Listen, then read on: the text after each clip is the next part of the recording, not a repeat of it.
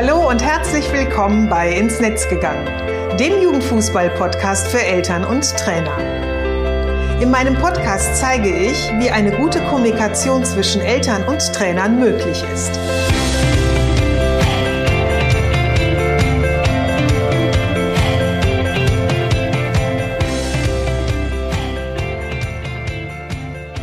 Ich bin Susanne Amar und helfe TrainerInnen, eine Kommunikation auf Augenhöhe mit den Eltern ihrer SpielerInnen aufzubauen, um ein Team zu werden. Denn nur als Team kann man gewinnen. In meinem Podcast profitierst du von meinen Erfahrungen und denen meiner GesprächspartnerInnen. Gemeinsam betrachten wir Themen im Kinder- und Jugendfußball aus den verschiedenen Blickwinkeln. Hör rein und hole dir direkt umsetzbare Tipps, die dich weiterbringen. Und danke, dass du diese Podcast-Folge mit deiner Community teilst. Herzlich willkommen und Hallihallo zur Podcast-Episode Nummer 58. Ich möchte dir heute so ein bisschen von meinen Erfahrungen aus dem Amateurbereich, den ich mit unserem Sohn im Kinder- und Jugendfußball erlebt habe und aus dem Nachwuchsfußball berichten und dir auch zeigen, dass die Aufgaben der Eltern in beiden Bereichen mit dem Alter des Kindes sich verändern und dass sich aber auch der Fokus verändert und ein bisschen unterschiedlich ist. Nämlich als unser Sohn Fußball gespielt hat, habe ich ja unterschiedliche Fußballeinrichtungen in diesen komplett 13 Jahren kennengelernt. Im Kinderfußball hat Joshua in einem ganz klassischen Amateurverein gespielt, ab der D-Jugend dann in einer Fußballschule und ab Ende der C-Jugend und die letzten fünf Jahre dann in einem Nachwuchsleistungszentrum. Und ähm, zuallererst waren die Aufgaben in den ersten paar Jahren relativ klar. Da war ich wirklich so ein bisschen reduziert auf den Fahrdienst und den Wäschedienst. Und eben Wäschedienst für Joshua, aber eben halt auch die ersten, ja, würde ich mal sagen, zwei Jahre, glaube ich, zwei, drei Jahre, war das auch so, dass man immer um die Trikots eben nach den Spielen gewaschen hat. Und mit zunehmendem Alter von Joshua und eben ähm, der Zugehörigkeit auch im Verein, also je, je länger wir auch im Verein drin waren, ähm, wurden halt auch die, äh, die Aufgaben so ein bisschen ähm, anders oder, oder wurden mehr. Zuerst gab es da so die ersten Anfragen ähm, für eine Kuchenspende, beispielsweise bei Turnieren. Dann wurde man eher mal so gefragt, ob man auch mal den Getränkestand oder den Kaffeeausschank betreuen könnte. Bis hin, ich habe ja dann auch ganz, ganz lange die Mannschaftskasse übernommen. Äh, mein Mann und zum Beispiel der ein oder andere Vater, die waren dann auch als Betreuer auf Auswärtsturnieren oder auf ähm, Abschlussfahrten einfach dabei. Und ja, wieder andere haben dann auch ehrenamtliche Aufgaben im Vorstand übernommen.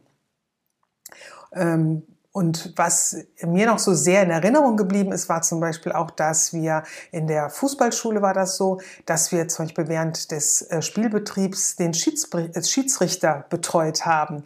Ähm, dann war es halt so, dass wir reihum wurde immer ein Vater oder eine Mutter festgelegt, der oder die dann am Spieltag am Vereinsheim dann eben schon quasi vor dem Spielbeginn war und auf den Schiedsrichter gewartet hat und ihn dort begrüßt hat und dann ihm halt die Kabine gezeigt hat, wo er sich umziehen konnte.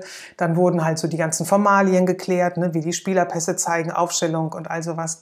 Und es gab dann immer ein Getränk für den Kaffee oder ein Wasser stand dann bereit. Und der ähm, Schiedsrichter hatte somit halt bis zum Anpfiff einen Ansprechpartner oder eine Ansprechpartnerin eben in einem der Elternteile.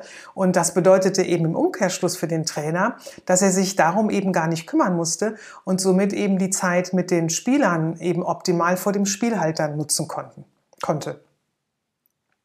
Ähm, also du siehst, dass viele Aufgaben im Breitensport und auch im Amateurfußball anfallen, die nicht nur unbedingt was mit dem eigenen Kind zu tun haben und nur dem eigenen Kind zugutekommen, sondern mehr eben die gesamte Mannschaft oder oft auch den ganzen Verein unterstützen. Und daher kann ich an dieser Stelle nur noch mal sehr deutlich erwähnen und wirklich ähm, betonen in Richtung eben Vereine und vor allem gerade auch Amateurvereine.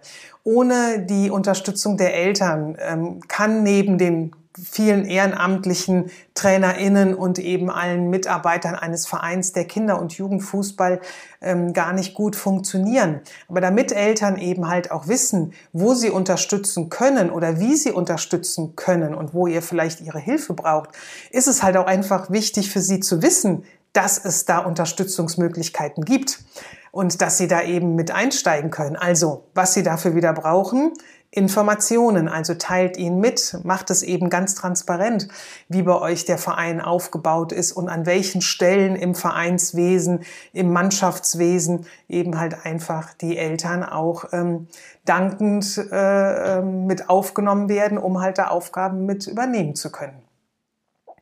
Und ähm, es ändert sich dann eben halt auch, wenn es dann in den Nachwuchsbereich geht, also so Richtung Nachwuchsleistungszentrum.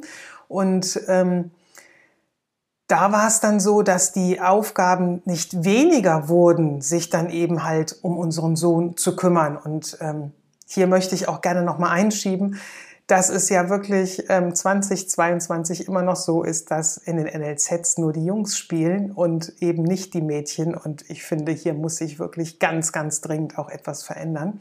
Aber das ist jetzt ein ganz anderes Thema. Also, wo war ich stehen geblieben? Genau, die Aufgaben, die werden nicht weniger. Ähm, auch wenn das im Grunde so ein bisschen die NLZs ja gerne den Eltern vermitteln wollen, dass sie sich ab jetzt um nichts mehr kümmern müssen, weil das äh, eben jetzt alles dann das NLZ übernimmt. Und hierzu möchte ich mal ganz kurz einschieben. Das ist natürlich ein super reizvoller Gedanke. Ähm, in der Praxis ähm, sieht das nur leider immer ganz anders aus. Also ich weiß, als Joshua ins NLZ wechselte und ähm, ich dann gehört habe, es gibt einen Fahrdienst äh, und der wird eben abgeholt und wir müssten das nicht mehr übernehmen. Was heißt wir? Also ich müsste das nicht mehr übernehmen. Das war natürlich schon total super, weil ich war berufstätig oder bin ja immer noch berufstätig, aber auch mit Kindern. Und das war natürlich für mich sowas, was, ich muss jetzt nachmittags nicht mehr irgendwie zum Fußballplatz rasen, das wird mir abgenommen. Das fand ich natürlich äh, super klasse toll. Oder auch so dieser Hinweis, wir kümmern uns, dass eben Fußball und Schule beidseitig funktioniert. Dachte ich auch nochmal, boah, was für eine Erleichterung. War dann in der Realität nicht alles so.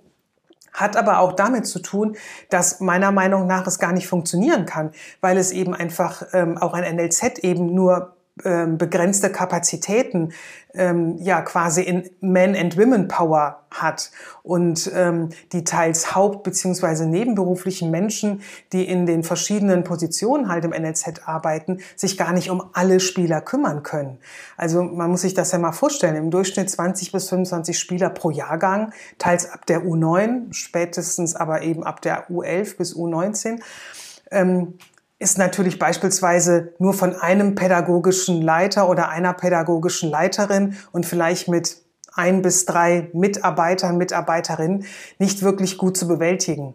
Also die Aufgaben werden daher nicht weniger, sondern sie werden anders. Also sie richten sich immer mehr nur ähm, auf das eigene Kind, auf das Individuum, denn es kommen einfach Themen auf einen zu die es so in dem Umfang vorher einfach noch nicht gab. Also so haben wir das eben einfach erlebt, oder so habe ich das erlebt, als Joshua ins NLZ gewechselt ist. Zum Beispiel so eins meiner Lieblingsthemen, so die sportlergerechte Ernährung. Nämlich spätestens hier zeigt es sich, wie wichtig sie ist. Also nicht nur während der Woche und fürs Training, sondern gerade und vor allem auch nach einem Spiel. Also um da eine optimale Regeneration danach bis zum nächsten Trainingstag. Meistens wird ja Samstag, Sonntag gespielt und oftmals ist dann, ähm, oder wenn samstags gespielt ist, ist dann vielleicht Sonntag frei, Montag ist dann so leichtes Training. Aber bis da wieder so ein Regenerationsprozess wirklich zu 80 Prozent gewährleistet werden kann, ist leider der, ich nehme immer so dieses plakative Beispiel, der leckere Braten mit den Knödeln, ähm, super ungeeignet, obwohl er eben natürlich eine Berechtigung hat, äh, dieses Essen und total klasse ist. Aber das ist halt für einen Sportler eben nicht das Richtige. Also da ist es viel wichtiger, dass da eben so ein bisschen Pasta, Gemüse, Salat, Fisch oder Pute halt eben auf den, auf den Tisch kommt. Also nur um da mal so den kleinen Einblick zu geben. Und ähm, wie gesagt, also ich fand das eben ganz tolles Thema, weil das aber auch einer der wenigen Themen oder eins der wenigen Themen ist, die mir viel Spaß gemacht haben, da ich ähm, selber super gerne koche, mich mit Lebensmitteln äh, gerne ähm, austeste und halt auch gerne esse. Doch ähm, ist das ja nun leider nicht äh, allen Eltern eben bewusst, die deren Sohn in ein NLZ wechselt, weil sie es eben einfach nicht wissen. Und ähm, ich kenne eben auch nur so vereinzelte NLZs, die hier die Eltern wirklich so ein bisschen mitnehmen, an die Hand nehmen. Ich habe jetzt gehört, dass das NLZ von Hoffenheim zum Beispiel ähm, gemeinsam mit den Eltern und den Spielern unter einer ähm, unter der Leitung einer Ernährungsberaterin kocht, um beiden Seiten, nämlich dem Spieler wie auch den Eltern, das nötige Wissen zu vermitteln. Denn auch wenn die U17 oder U19-Spieler häufig schon volljährig sind und es immer heißt, die sollen jetzt selbst die Verantwortung übernehmen und da braucht es keine Eltern mehr, heißt das äh, oder finde ich, dass das so nicht stimmt. Klar, die sollen Verantwortung für ihren Sportbereich übernehmen, aber dadurch, dass sie ja noch zu Hause leben, ist es ja nun so, dass ähm, die Eltern meistens diejenigen sind, die den Einkauf machen und die kochen. Also in den größten Fällen ist das eben einfach so. Also ich kenne kaum einen ähm, ja, NLZ-Spieler in dem Alter, der noch zu Hause gewohnt hat, also unser Sohn mit eingeschlossen, der selbst eingekauft hat und selbst gekocht hat nach Anleitung, wenn er es überhaupt wusste. Also bei unserem Sohn war das auch in jedem NLZ, in dem er gespielt hat, war das Thema auch immer etwas, da wurde gerne mal darauf hingewiesen, wenn es eine Verletzung gab oder wenn vielleicht zwei, drei Kilos zu viel drauf waren, dass da auf die Ernährung geachtet werden sollte. Aber wie genau diese Ernährung eben gut aussehen kann, das wurde halt nie so richtig vermittelt. Und ähm, also daher finde ich es ganz wichtig, auch gerade zu diesem Thema, die Eltern wirklich einfach noch ähm, mit einzubinden. Also das ist für mich wirklich ähm, ja quasi ganz wichtig und Nonplusultra. Ähm, zusätzlich war es ja auch bei mir, dass ich ja auch ganz, ganz oft das Schwesternhäubchen, nenne ich mal so in Anführungsstrichen gesetzt, auf äh, hatte. Denn ähm, ja, Joshua hatte ja auch eine Phase, in der er ganz, ganz viel verletzt war. Wenn du mein Buch gelesen hast, da habe ich das ja alles mal so ein bisschen genauer beschrieben, dann weißt du das vielleicht so ein, ein klein wenig. Und ähm, in dieser ganzen Zeit war ich halt diejenige, die in Absprache mit äh, Markus, seinem Mentor damals und seinem Arzt die Physiothermine und Reha-Maßnahmen und alles was organisiert habe. Und das sah dann in der Realität so aus, dass ähm, ich halt eben Termine finden musste, die halt für Joshua von der Schule her passten und eben auch für mich äh, vom Büro her passten. Und das war halt auch nicht immer ganz leicht. Und Gleichzeitig war ich aber auch dann nicht nur diejenige, die das organisiert hat, sondern ich war auch dann ganz schnell so ein bisschen der Mentalcoach. Denn ähm, eine Verletzung ist immer was total Unschönes und niemand will sie. In einem NLZ bekommt sie aber noch einen weiteren Aspekt, nämlich der Spieler stellt sich halt die Frage, wie und ob ähm, oder wie die Verletzung seinen Werdegang beeinflusst und ähm, ja, ob, ob, äh, ob es irgendwelche Nachteile, nenne ich es jetzt mal, für ihn halt eben hat. Und ähm, bei uns war es halt auch ganz oft so, dass ähm, Joshua, wenn er verletzt war, äh, meistens nicht mehr so Teil der Mannschaft war, weil die Reha woanders stattgefunden hat oder auch das individuelle Training zu anderen Zeiten stattgefunden hat als jetzt eben mit der Mannschaft. Also er hat quasi seine Mannschaftskollegen gar nicht mehr in diesem normalen NLZ-Kontext gesehen. Und ähm, dann ist es oftmals so, dass sich dann auch kaum noch jemand um den Spieler kümmert. Äh, seitens des Vereins. Also die Nachfragen seiner damaligen Trainer oder der Jugendleiter, die kann ich wirklich an einer Hand abzählen, wenn sie überhaupt kamen. Also oftmals war eher mal so ein bisschen die Frage, na ja, wann ist er denn wieder fit und wann kann er wieder spielen? Aber so ein bisschen zu schauen, ihn so an die Hand zu nehmen, na ja, wie geht's ihm denn jetzt auch so mental? Das hat so gut wie gar nicht stattgefunden. Und da stelle ich halt auch so die Frage, das ist ja nicht nur so bei uns so gewesen, sondern das ähm, ist halt bei vielen so, auch nicht nur im NLZ, sondern auch im Amateurbereich findet man das. Und an wem bleibt es denn dann hängen, wenn diese ähm, Jungs, im Amateurbereich sind es ja auch Gott sei Dank Mädels, ähm, wenn sie verletzt sind, wo, wo bleiben die mit ihren Gedanken, mit ihren Gefühlen? Ne? Also äh, mit wem spricht denn ein Spieler oder eine Spielerin, wenn er, wenn er oder sie sich überhaupt in dieser Zeit austauschen möchte? Also bei uns waren das immer Markus auf der einen Seite und wir als Familie, also größtenteils auch ich, da ich halt diejenige war, die ähm, ja viel mit ihm so diese Reha-Zeit dadurch mitgemacht hat, wie ich es gerade schon beschrieben habe, dass ich halt eben die, die ähm, Termine mit ihm gemeinsam wahrgenommen habe. Und ähm, ich kann dir sagen, das kann dich echt extrem fordern. Also wenn du selber überhaupt keinen blassen Schimmer von dieser Welt hast und was das jetzt nun vielleicht für Auswirkungen haben kann, ähm, dann ist, kann das dich schon echt so ein bisschen, ähm, ja, auch ab und zu so ein bisschen sprachlos machen. Und ähm, ich habe mich dann dafür entschieden, dass ich einfach den Blick aus meiner Perspektive von außen einfach behalten werde und äh, eben aus dieser Sichtweise unseren Zoom zu unterstützen. Und das hat auch ganz gut geklappt. Ähm, jedoch aber auch nur dadurch, dass eben Joshua durch Markus auch noch jemanden auf der sportlichen Ebene als Gesprächspartner hatte. Nur, und da komme ich wirklich ähm, zu meinem Appell, auch in Richtung der Nachwuchsleistungszentren. Nicht jeder hat so einen tollen Menschen in seinem Umfeld, wie wir das jetzt hatten oder wie Joshua das hatte. Und ähm, daher ist es mir wirklich ein ganz wichtiges Anliegen, liebe NLZs. Nehmt die Eltern mit. Es ist wirklich leichter, als ihr denkt und ihr werdet sehen, dass mit den nötigen Informationen, mit den nötigen Aufklärungen, und damit meine ich jetzt nicht nur ähm, Ihnen zu sagen, wie eine Saison aussieht, wann da ein Perspektivgespräch stattfinden wird, sondern diese ganzen Soft Skills, also die Sie brauchen, damit Sie ein gutes Gefühl haben, dass Ihr Kind hier, äh, dass sich hier um Ihr Kind gut gekümmert wird, dass es hier ähm, safe ist, dass Sie da auch vertrauen können. Und diese nötigen Informationen, die machen euch das, die Zusammenarbeit mit ihnen viel leichter und Eltern können damit nochmal ihr Kind nochmal besser unterstützen. Und ja, ich sag mal ganz hinten am Ende spart es euch nämlich auch viel Zeit, weil ihr viele Gespräche, die jetzt vielleicht doppelt und dreifach und immer wieder geführt werden, also Themen, die zu diesen äh, Gesprächen führen, ähm, dann gar nicht mehr in der, in der äh, Häufigkeit notwendig sind. Also ich könnte jetzt noch viele weitere Aufgaben auflisten, die ich erst im NLZ kennengelernt und auch übernommen habe. Doch ich denke jetzt einfach, dass meine ähm, Differenzierung von Amateurfußball hin zu Nachwuchsleistungszentrum schon äh, deutlich gemacht hat, wie unterschiedlich die Unterstützung der Eltern ist. Ne? Also in dem einen Bereich geht es mehr halt nicht nur um das Individuum, also nicht nur um das eigene Kind, sondern auch oftmals um die Mannschaft, um den ganzen Verein und in NLZ-Richtung dreht sich dann die, die Unterstützung der Eltern wirklich sehr nur in Richtung des eigenen Kindes. Und ähm, ja, dadurch, dass wir jetzt schon gesehen haben, ist, ähm, die Aufgaben sind unterschiedlich, die Unterstützungsmöglichkeiten äh, sind unterschiedlich und daher braucht es auch einfach eine unterschiedliche Ansprache und auch, ich nenne es mal so, eine unterschiedliche Informationspolitik. Also im Kinder- und Jugendfußball im Amateurverein ist es so, da ist es total wichtig, dass es Basisinformationen erstmal zum Fußball allgemein gibt. Da ganz, ganz viele Eltern hier in das Hobby ihres Kindes erst mit einsteigen und eben überhaupt gar nicht wissen, was sie da so richtig erwartet, welche Ansprüche ähm, oder Anforderungen an sie gestellt werden und auch an ihr Kind und wie überhaupt so eine Vereinsstruktur aussieht.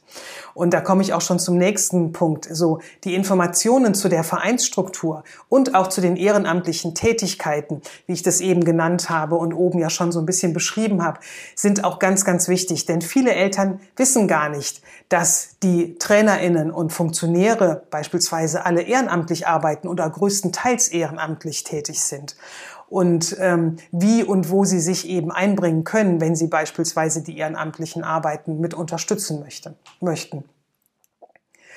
Ähm, dann ist es ganz, ganz wichtig, von Anfang an sehr transparent darzustellen, wie die Zusammenarbeit innerhalb der Mannschaft aussehen kann, um halt den Trainer oder die Trainerin und dadurch auch das eigene Kind bestmöglich zu unterstützen. Und was Eltern immer wahnsinnig viel hilft, ist, wenn sie einfach AnsprechpartnerInnen haben. Also wenn sie einfach wissen, für welchen Aufgabenbereich ist wer zuständig, gibt es da eine Kontaktmöglichkeit und wenn es wirklich nur eine E-Mail-Adresse ist. Aber wenn es da so eine Übersicht gibt, damit die Eltern einfach wirklich wissen, ach, guck mal, das hier sind die Menschen, mit denen mein Sohn, meine Tochter eventuell oder auf jeden Fall Kontakt äh, ähm, hat und wenn ich mit denen gerne ins Gespräch kommen möchte, dann kann ich das über den und den Weg machen. Das hat halt eben sofort auch mehrere Fun äh, Funktionen, dass die Eltern sich sofort auch so ein bisschen gesehen fühlen, weil es eben für sie so eine Ansprechmöglichkeit gibt. Und mit diesem, dieser Ansprechmöglichkeit fühlen sie sich eben auch einfach schon mal so ein Stück weit sicherer, weil sie auch ein Gesicht, eine Person damit verbinden und vor Augen haben. Ich habe ja eben schon gesagt, im NLZ sieht das Ganze dann so ein bisschen anders aus.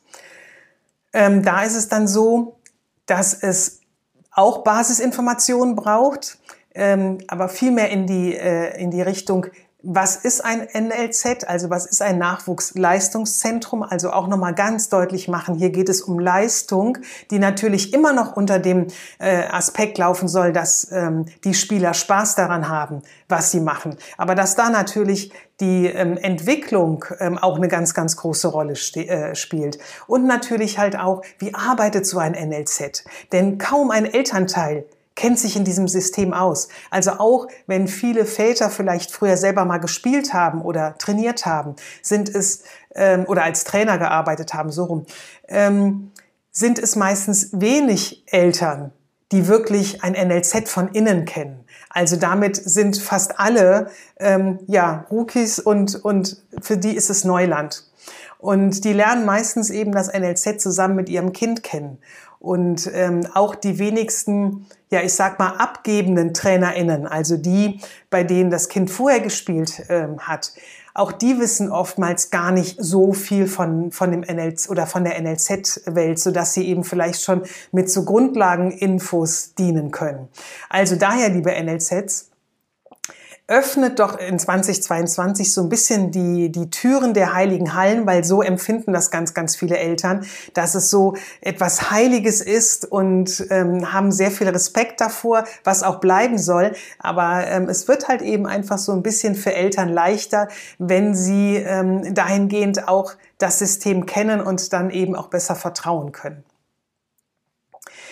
Ähm, als nächstes würde ich immer wieder empfehlen, wirklich Informationen zusammenzustellen, die Eltern brauchen, um ihren Sohn wirklich optimal begleiten zu können.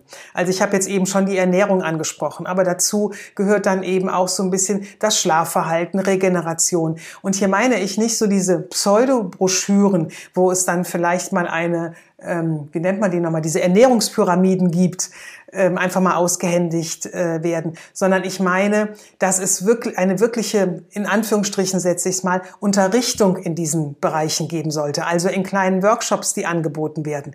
Natürlich, es ist erstmal wieder ein Aufwand, so einen Workshop zu konzipieren. Nur wenn er einmal steht, kann ich ihn immer wieder äh, oder in jedem Jahrgang ja quasi wiederholen. Und ähm, ich habe dann wirklich gebündeltes Wissen, was ich eben weitergeben kann. Und ich weiß jetzt schon, mir hätte es sehr geholfen in vielen Bereichen und ich ähm, vermute mal, dass viele Eltern euch oder dir als NLZ dankbar sind, wenn da so ein Angebot möglich ist. Und als letzten Punkt ähm, nenne ich natürlich immer so mein Lieblingsthema Kommunikationsregeln und eine Gesprächskultur zu ähm, erarbeiten, damit eben Eltern wissen, wann und wie Gespräche beispielsweise geführt werden. Ne? Also wann ist zum Beispiel die Zeit der Perspektivgespräche, wann werden die Übernahmegespräche geführt, damit man da einfach schon so ein bisschen Bescheid weiß. Ähm, wie wird der Elternabend abgehalten? Wie viele Elternabende gibt es? Was sind so Inhalte für die Elternabende? Und an wen kann ich mich wenden? Mit welchem Thema? Also auch da ist äh, das im Grunde genau das Gleiche, wie ich es eben schon für den Amateurfußball genannt habe, Ansprechpartner zu wissen. Also im Grunde so ein Handout, hier kommt wieder mein Lieblingswort, Handout äh, zu haben, wo beispielsweise alle Ansprechpartner draufstehen, die für das Kind, aber auch für die Eltern ähm, wichtig sein können oder vielleicht auch mal wichtig werden und ähm, wo man eben schon sofort weiß, ach guck mal, wenn es hier um Trikots oder sowas geht oder äh, irgendwie die Trainingsjacke ist verloren und es muss eine neue ähm, besorgt werden, dann ist Herr XYZ dafür Ansprechpartner und da muss man gar nicht oder muss der so nicht den Trainer erst fragen, weil der ihn dann sowieso weiterleitet.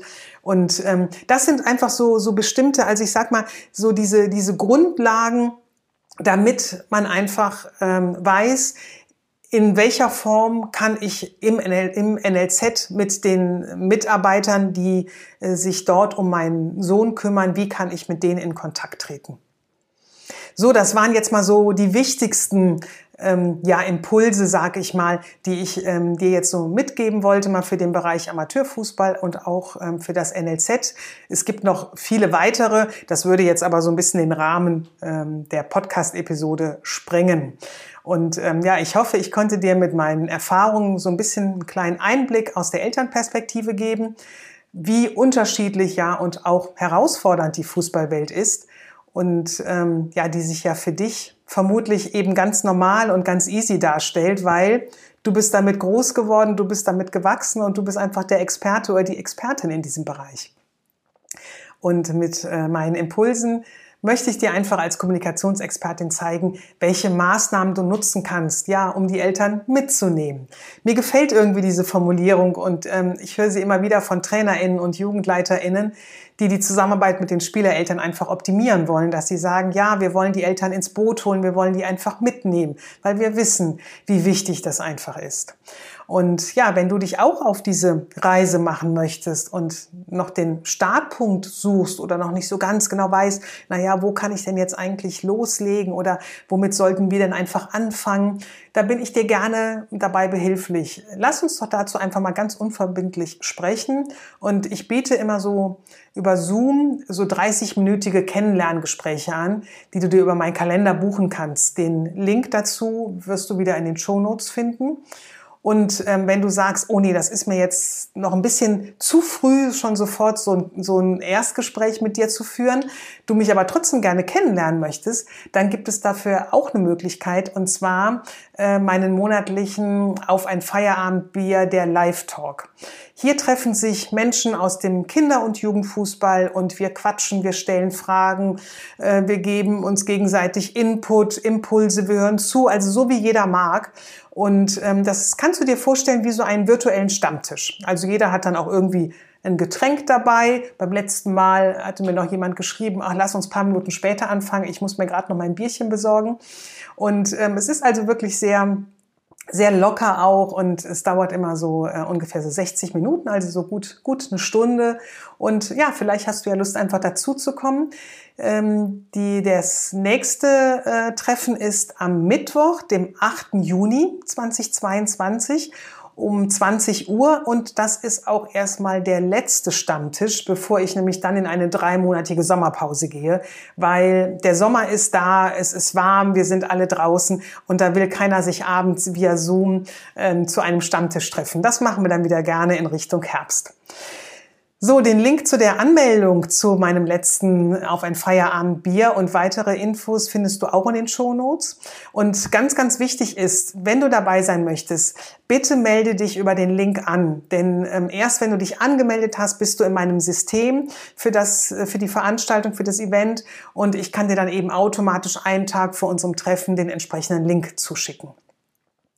So, sollte dir die Episode gefallen haben, dann freue ich mich wie immer, wenn du mir eine 5-Sterne-Bewertung auf Apple Podcasts hinterlässt und sie einfach auch in deiner Community teilst. Denn in Sachen Elternkommunikation gibt es noch einiges zu tun. Und ja, je mehr davon erfahren und aktiv einsteigen, desto eher und effizienter können wir sie verändern. Schön, dass du heute wieder dabei warst und zugehört hast. Ich wünsche dir alles Gute in diesen bewegenden Zeiten und bleib gesund.